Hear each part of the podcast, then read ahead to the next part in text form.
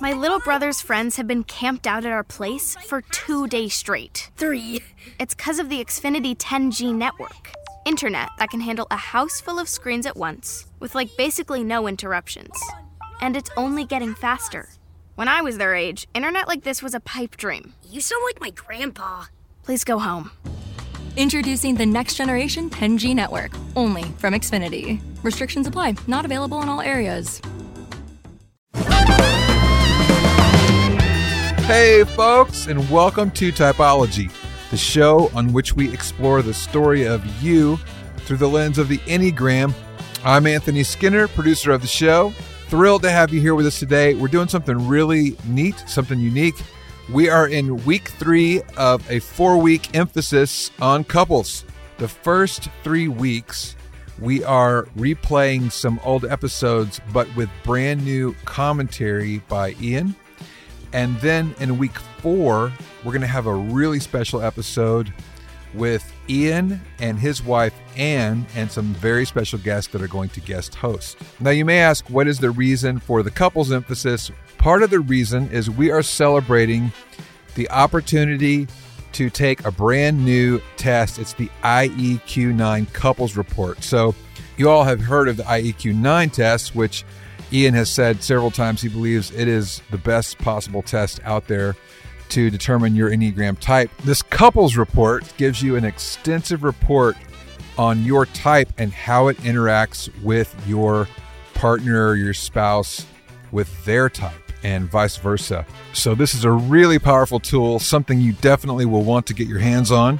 You can go to typologypodcast.com slash couples to get that report. Make sure you do that. Don't forget that Ian's brand new book, The Story of You, is now available everywhere fine books are sold. With that, it's time to get to this interview. You're going to love this. This is Jon and Tristen Collins. Jon is the co founder and president of the Bible Project. That is amazing. If y'all have ever experienced that, you know what I'm talking about. Tristen is a professional counselor with a focus on trauma recovery. Jon is a five, Tristen is a two. This is a very unique combo. Lots of extra couples commentary from Ian on this show. It's going to be great. You're going to love it. We're glad you're here. Now, without any further ado, here's the host of our show, Ian Cron. Ian, twos and fives, go. well, it's a fascinating combination, my brother, and Yeah. and and here's why. Um, they, in many ways, are polar opposites. Hmm, this is a really interesting one. Yes, uh, you know, five is sort of the most interiorized number, and two is like the most exteriorized number Right. right? The five retreats, uh, the two goes out in terms of feelings, Right. right?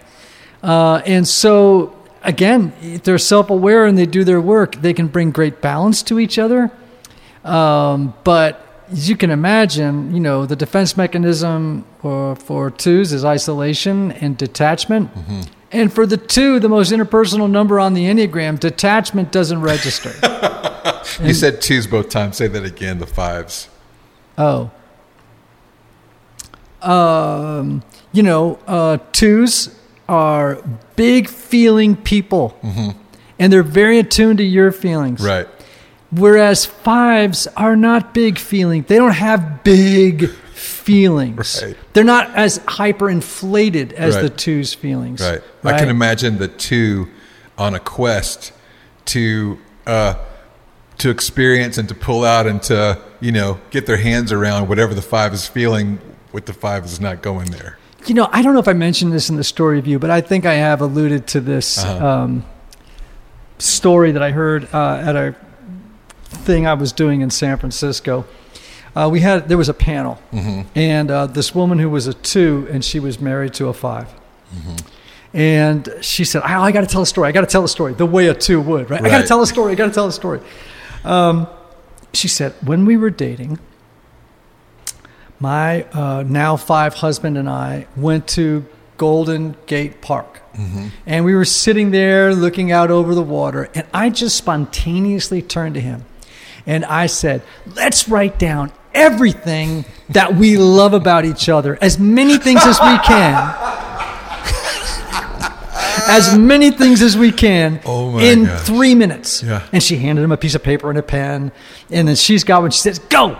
And she's furiously writing all the things that she loves about him. Now, they'd Uh-huh. only been dating like, I don't know, a couple of months. And she's like, blah, blah, blah. She's writing a book. And he's like, sort of like just nibbling. He's nibbling the end of his pencil. Oh my god. Okay. And he gets like one or two things down. and it comes time to compare the lists. And she's got like, she ran out of room on the page. You know what I mean? She's started writing on her hand, right? And she shows him the list and she reads it off, and you know, tears are coming down. And, and then mm-hmm. he's just sort of looking at her. and then oh she my goes, Share with me your list. And he's got like two things on it. Uh-huh. Now, she was crushed, she said. She thought, This relationship is doomed. This guy doesn't like me. He doesn't love me. I have just poured my heart out to him. I feel like an idiot, right? Well, what happened there? Well, first of all, she sprung it on this guy Let me who's ask a you five. that. Let me ask you that. That'd be good. okay. Um, so tell me what was happening there. well, I mean, she sprang it on him. Right. Now, fives. This You don't is do that to a five. No, this is not. You don't. This is not working out well. Well, she said, and this is the beautiful ending to the story. Mm-hmm. She said that about three or four days later, she got a beautiful handwritten letter from him Oh my. with uh, 15 or 20 things that he Mm. loved about her. Wow. But it took him days to think toward his feelings. He did not have immediate access to those feelings. Mm-hmm. Right. Not the way a two would. Right. A two, boom, has it instant. Yeah. Right? But the five needed to think his way Mm-hmm. to the feelings. And um, and she was just operating with not a lot of other awareness. Like Right. this is not how now they didn't know the Enneagram at the time either. Mm-hmm. So she just was thinking, this guy is like me. My gosh, you can. This is the power of the enneagram. Oh, yeah. and what it unlocks. Oh yeah, absolutely. And My so goodness. so again, you know, we have this number that's incredibly interior focused, Mm-hmm. another one that's ex- too exterior focused, right, on feelings.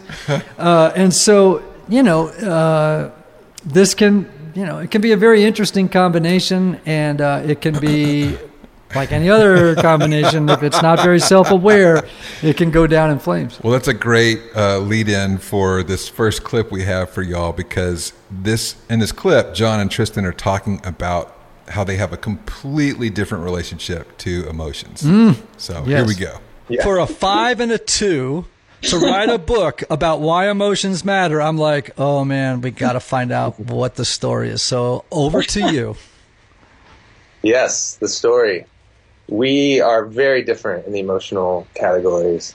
So I don't know how we fell in love in spite of that, but we did in our early 20s. And, uh, but we very quickly learned that we approach emotions completely differently. So I, as an Enneagram 5, distrust emotions and think they are uh, they actually are liability mm-hmm. in my life. Yeah, and then as a two, I love emotions. I love express expressing emotions emotions passionately, and I didn't understand why Jon seemed like he felt really uncomfortable with my passion or anger, and Yes. yeah, usually wanted to shut it down. Mm. Yes. So that became a common theme of tension in our relationship. Many arguments can be summed up to me telling Tristen to stop emoting and Tristen to emote in a way that was uncomfortable for me. And I, I one thing that really helped me understand that was that um, I just would find it unkind when Tristen was emotional because my mode of existence is emotions are not good, and so it's the kind thing to do to not show them. And uh, but Tristen is the kind thing to do is to show your emotions because that creates intimacy in relationships, and it's it's the real me, and it's vulnerable, and um, and so uh, we've had to learn how to to come towards the middle. And so this book was a really a big research project for me. And for you, it was an opportunity to reflect on all the things that you have learned as a counselor. hmm And it was just really helping us work through like what, how do we come to the middle? Okay, so we have to talk about this connection to kindness. He actually, uh, Jon says he viewed emotions uh, or expressing emotions as being unkind. Can you imagine what would happen in that relationship if Jon couldn't articulate that or did not articulate it? Because the two, that would be incomprehensible to the two, Absolutely. right? And at one level, the two is correct. Like sharing emotions Right. is vulnerable, and vulnerability is the Pathway to intimacy. the secret sauce of relationships. Right. Right. Uh, and so it's brilliant and wonderful that they've learned to to come to the middle. Yeah. Right. In in terms of working with emotions. Right. Yeah. With with feelings. Because here's the thing. Uh, twos experience the lack of emotional connection as abandonment, mm-hmm. or as Helen Palmer would put it, deprivation. Mm-hmm. Like he's, dep- it's almost like if you're not a very self-aware two, or you don't know the enneagram, you might even think like it's some kind of punishment mm-hmm. that the five is, you know, imposing on you by withholding emotions. Isn't like, that their sort of greatest fear to be unloved for the two? Or well, not to be loved or appreciated, Mm-hmm. yeah. Um, and and I think for but for the two that that deep need for relationship and connecting at the level of feeling Mm. is in, incredibly important. And so they would experience it as abandonment, and their demand. Check this out. The two's demand for emotional connection and through feelings and their expression of feelings in the eyes of the five looks like instability. Wow. It looks like instability. So it's so important for the five to learn. oh my goodness, Yeah. So it's important for the five to learn. Check this out that feeling is a mode of thinking. So let me, let me explain that. Feelings have their own intelligence. right. Feelings, we think with our You're talking about feelings that we have three brains, and that's one of them, right? Right. We have three different brains, and Yeah. one of them is feeling. Yeah. And, you know, um, we have to realize that our feelings communicate things to us that they communicate information. They, Mm-hmm. they are an intelligence. Fives overprivilege thinking Mm-hmm. And don't give any privilege to feeling. And sometimes the two will say, Oh, you're just caught up in your head. Right. Tell me about your heart. And sometimes they overprivilege feeling Yes. and don't appreciate critical thinking. Wow. Wow. So if you can meet in the middle, as they were discussing, it's pretty powerful. Yes. Because if the five can learn to appreciate what the intelligence that comes, like like um, like at one point, I think he he sort of begins to recognize, and maybe this is in our next clip, but that that they're inside of embedded inside feelings. There's information, Mm-hmm, and I'll talk about that a little bit uh, in the next clip because he mentions it there. But but for now, let's just realize that you know I think he said this too that he is a five distrusts emotions. Mm-hmm. And I would argue that sometimes a two can trust emotions too much. Mm, that's right? good. And he trusts thinking too much, and she doesn't. Uh, you know, it's not Right. natural for the two to say feelings aside, critical thinking first. You know what I mean? Yeah. And, you know, and sometimes you need critical thinking first. It's like he said, it's kind of a miracle they hooked up because he actually says the existence of emotions is not good. Yeah. Well, but you know what? Here's the thing. Yeah. Don't you think that in every marriage, you know, we're young, we're kids, Right. You know, if we get married in our 20s, you know, 25 or something like sure. that. You know, we don't know all the reasons we're marrying that other person. Right, right. We just don't. Right. There are so many unconscious dramas and dynamics going on. Who knows? I mean, he, there may be a part of him. Like, well, let me give you an example.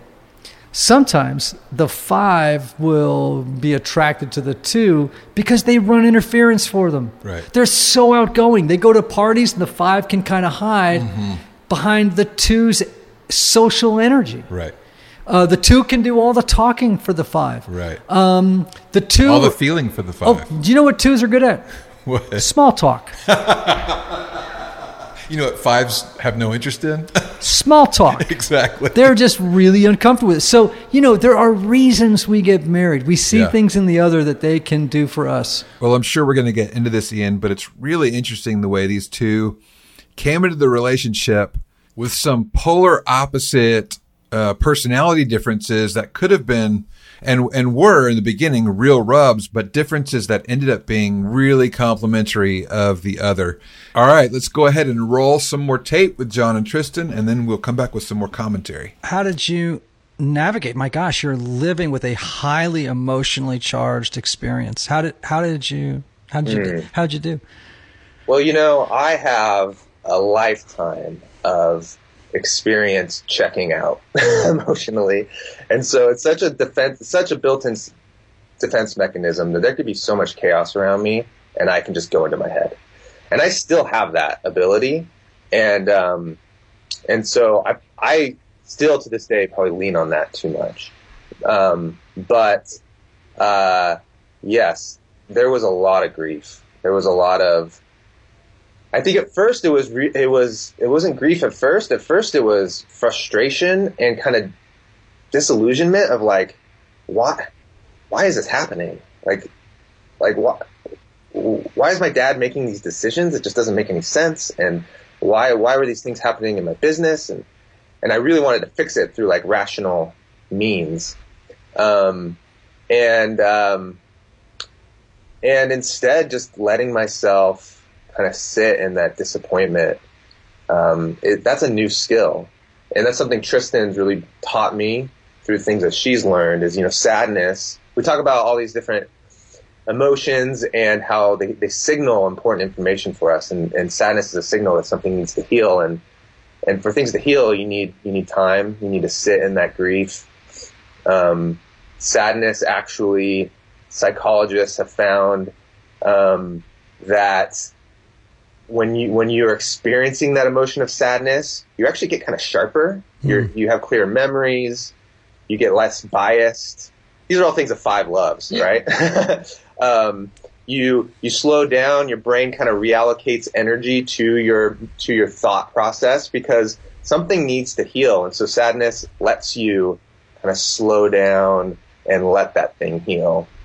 And for me, what needed to heal um, was actually just a mode of being in the world that was was not quite healthy enough. Hmm. Uh, I think there's some great things about being a five, but um, but man, uh, not not understanding that I am a body and not appreciating my emotions really keeps me away from so much of life that's important. Well, there's a lot going on there. Yeah, he touched on so many things there. And you know what's beautiful is that um, it really shows that in the process of, of writing this book, and so people know it's this book they, they wrote together called Why Emotions Matter. And you can just see that Jon has done Oh my gosh. so much self reflection and has had an openness to change. Um, Prior to this clip, he talked about feeling like he was just a brain on a stick. And Yeah. This whole sort of unfolding and finding out there are more parts of him. So- Yes, yeah. Now, what's interesting is they, they have he has this episode in his life. It, it required healing and grief and sadness in order to get there. Mm-hmm. Um, obviously, Tristen helped him to see that. Sure. But isn't it interesting? He he comes to the conclusions the conclusion that uh, emotions contain important information. So me say it again. value it a different way. Yeah, go ahead. All right, important information. Then he says psychologists have found there's been a little research here. Yeah. Okay. I But love that. I actually think it's a good thing. yes. I, I actually felt like when he said that, that, you know what? If a five can reframe it that way, if they if if if in order to start dealing with their feelings, Yeah. They begin to do it, see the value of the feeling Mm-hmm. because it has it contains information, And it's good to know that psychologists and you know the the research shows that you know allowing these feelings to happen can create more clear thinking. I don't however the 5 gets there. Right. It's fine with me, but I just think it's a lovely reframing and Yeah. it makes it easier for the 5 to to do that work. Yeah. Right? Um, and uh, I also like that toward the end or at the end of it, you know, he does mention, you know, um, that uh, it, that not being attuned to his emotions really keeps him away. And he says this here from so much of life that's important. Gosh. And so again, you know, we, we talk about this idea of balancing centers, right? So we have the feeling center, two, three, four. We have the thinking center, five, Right. six, seven. Yeah. And we have uh, the doing or the intuition, intuition center. They all are intelligences. They're all brains. Yeah. Now, all of us, before we start to do work, Right. overprivilege one of them. We over rely on one of those brains. Yes. And then often, when we have a deficit in one of those brains, we judge it as being unimportant, as a defense against uh, our owning the fact that we don't have access to it. Do you know what I mean? Yes. And we feel some shame about not having access to Yeah. it. So we just go, oh, it's not important. Right. Now, that's what Jon does. Yeah. You you know, you think about what he says at the very beginning. It's like, I just don't think emotions are kind, and I, I, I just don't even think uh, that they're important, It's essentially. his way of dismissing what he ha- he didn't have access to. He was saying, I don't have that brain, Yeah. Uh, and therefore I feel okay judging that brain Yeah. as being unimportant. Right. Okay? Wow. Now, so what we want to do as we work with the Enneagram is to bring these centers into balance so that we have access to all three brains equally. And I love that he, uh, one of the words I keyed in on early that he said was he talked about developing a skill.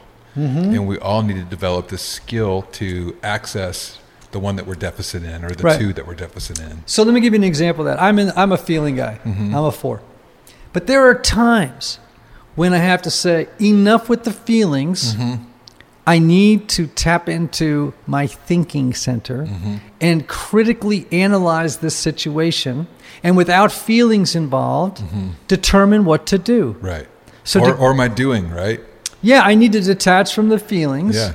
Right.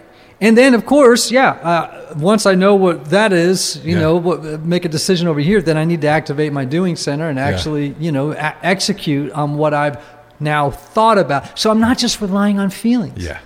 Right. I'm using all the intelligences. Yeah. Right. That's so good. That's so important. So let's go on to the next one. Let's do it, man. Here we go. Well, question I have for for you, Tristen, is, uh, you're let's say you're speaking to a room of a thousand twos, okay, and uh, what? How would you tell them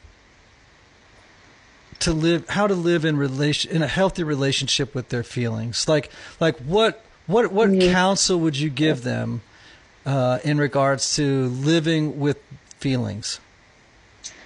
Well, I think what's been very life changing for me is figuring out what I need and that my feelings give me information to figure out what I need. Like when I go to anger, realizing, okay, I've reached a complete limit and I usually need to withdraw and be by myself. Um, But I think the problem with twos is that we always feel this, uh, we have this conflict within ourselves of what we feel like we should do versus what we think we need. And oftentimes we feel like those are in conflict. Like I can't take care of what I need and also take care of what you need. And realizing that there can be both. Um, and that it's actually better for the relationship to not have to be either or, but that, you know, part of creating an intimate relationship is being honest and being honest about those limitations. So I think just realizing as twos, it's very difficult for us to focus on what we need, and it's very easy to focus on and read and absorb what everyone else needs. It just comes naturally.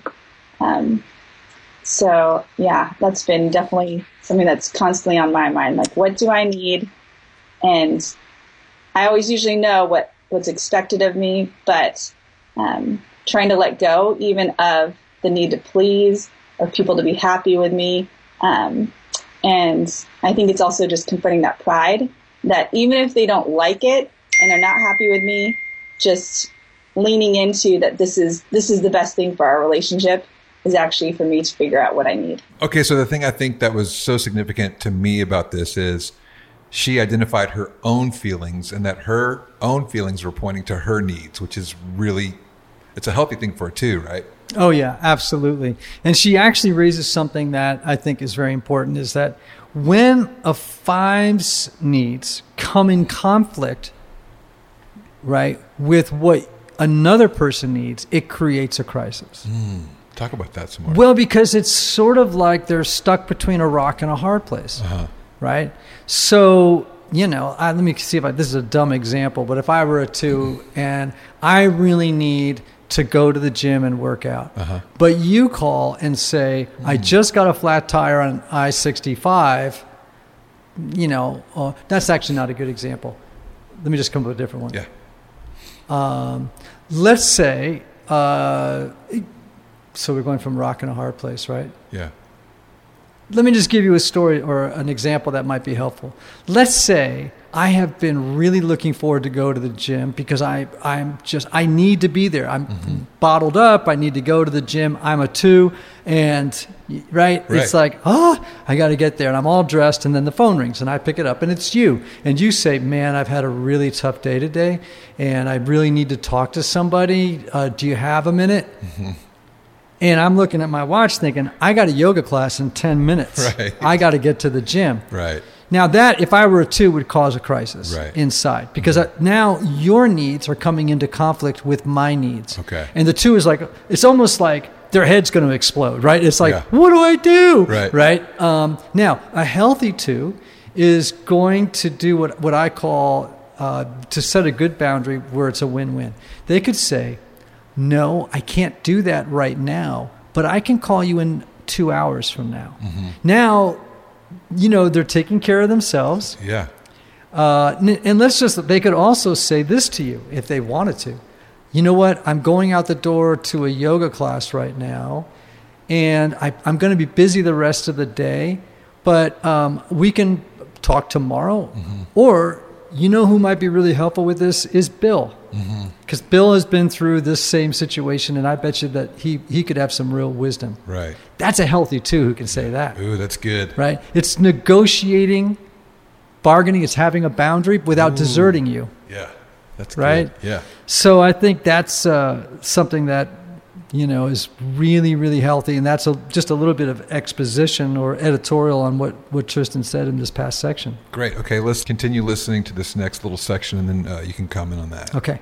Here we go. Jon, same question, man. You're speaking to a room full of fives. Uh, they all got their laptops out. They're taking mm-hmm. notes. Uh, they they look up the word petrichor already, uh, and I saw you doing it. Um, uh, so tell me, uh, I think I said paracore, by the way. It's petrichor. Thank you very much. Um, so tell me what what would you tell a room full of fives about what it means to live in a healthy relationship with feelings or emotions? Yeah you you were designed as a human person. you are a body, and God designed you to have emotions.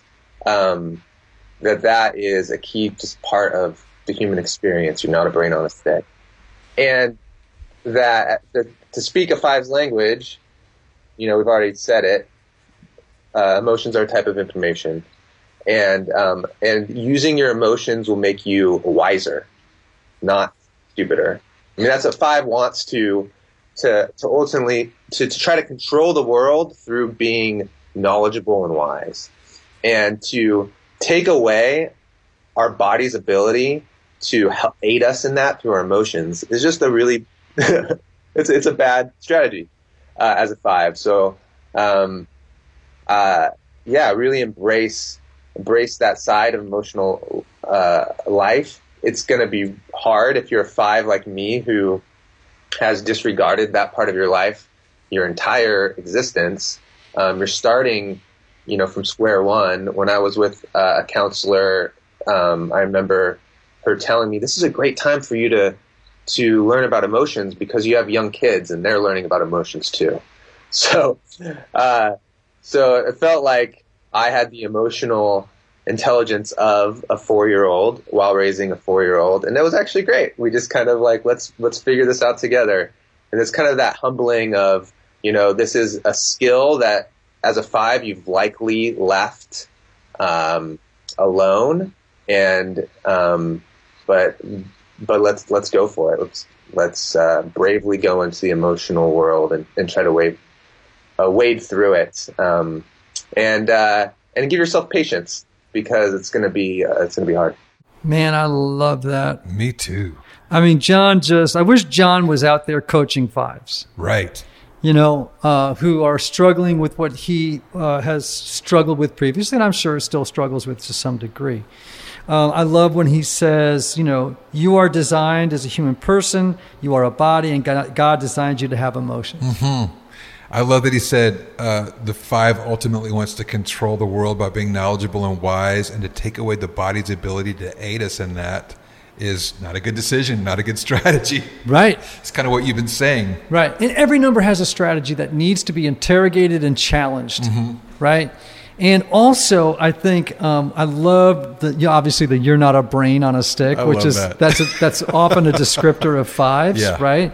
And so this idea of embracing the emotional side of life, and I love that therapist was smart Mm-hmm. to say to him, "Look, you got kids now, uh, and they're learning about feelings. This is a great time for you to learn about feelings." That was so Uh, strong. and um, uh, and what was so great about Jon's answer is he uses he says, and it's kind of that that humbling thing. It's it's, it's I have to get down to the level of a five year old and learn about feelings, and I'm like, isn't that what every type needs? Is humility? Yes. We all need humility. Um, I need humility to say, well, I need to learn about critical thinking. I need to do X. Or, you know, another type may learn say, oh, I need to learn more about doing. So I got to have enough humility to go learn it over here.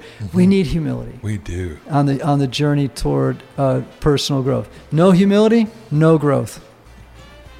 No humility. Let me You say it it. again. You said no it. humility, Yeah. no growth. It's a beautiful way to end this show, I think. Yeah, well, it's been a really fun one. It has been. Hey, Typology Tribe, may you have love, may you have joy, may you have peace, may you have healing, may you have rest. I look forward to next time.